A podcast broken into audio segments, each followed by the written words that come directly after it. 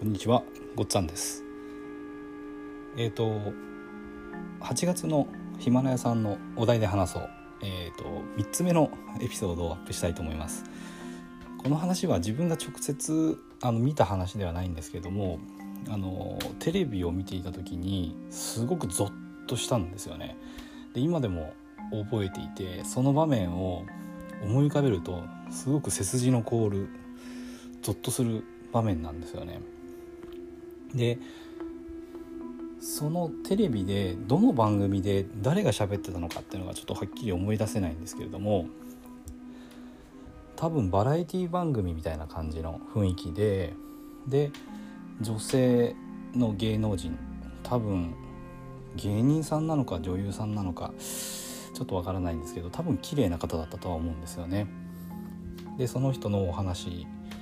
だったんですけどももう随分昔なんではっきり思い出せないんですよね誰誰がっていうのはただこの話だけはすごくあの明確明快に覚えていて明確に覚えていてその場面をこう思い浮かべるとすごいゾッとするんですよ。でどんな話だったかというと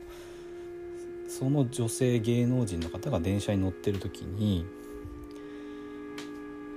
可愛いすごくあの若くて可愛くて綺麗な女性がですね電車の中で席に座ってで寝ていたみたいなんですよね。でその美しい女性の前には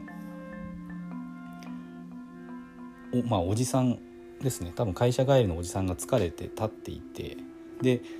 つり革に捕まったまま寝ていたようなんですね。でそのおじさんは器用に立ったまま寝てるわけなんですけども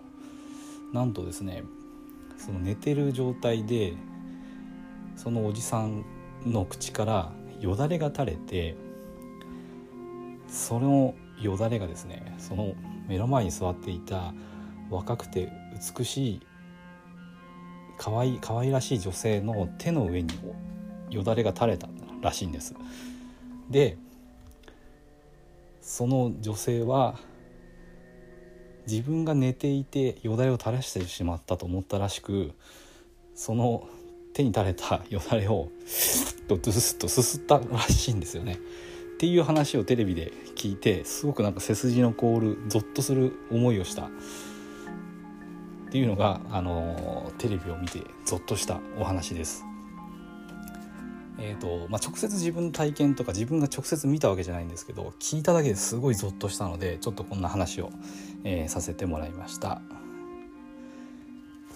まあ、この話がゾッとしたと思ったら、えー、ぜひいいね押してほしい教えていただけると嬉しいです。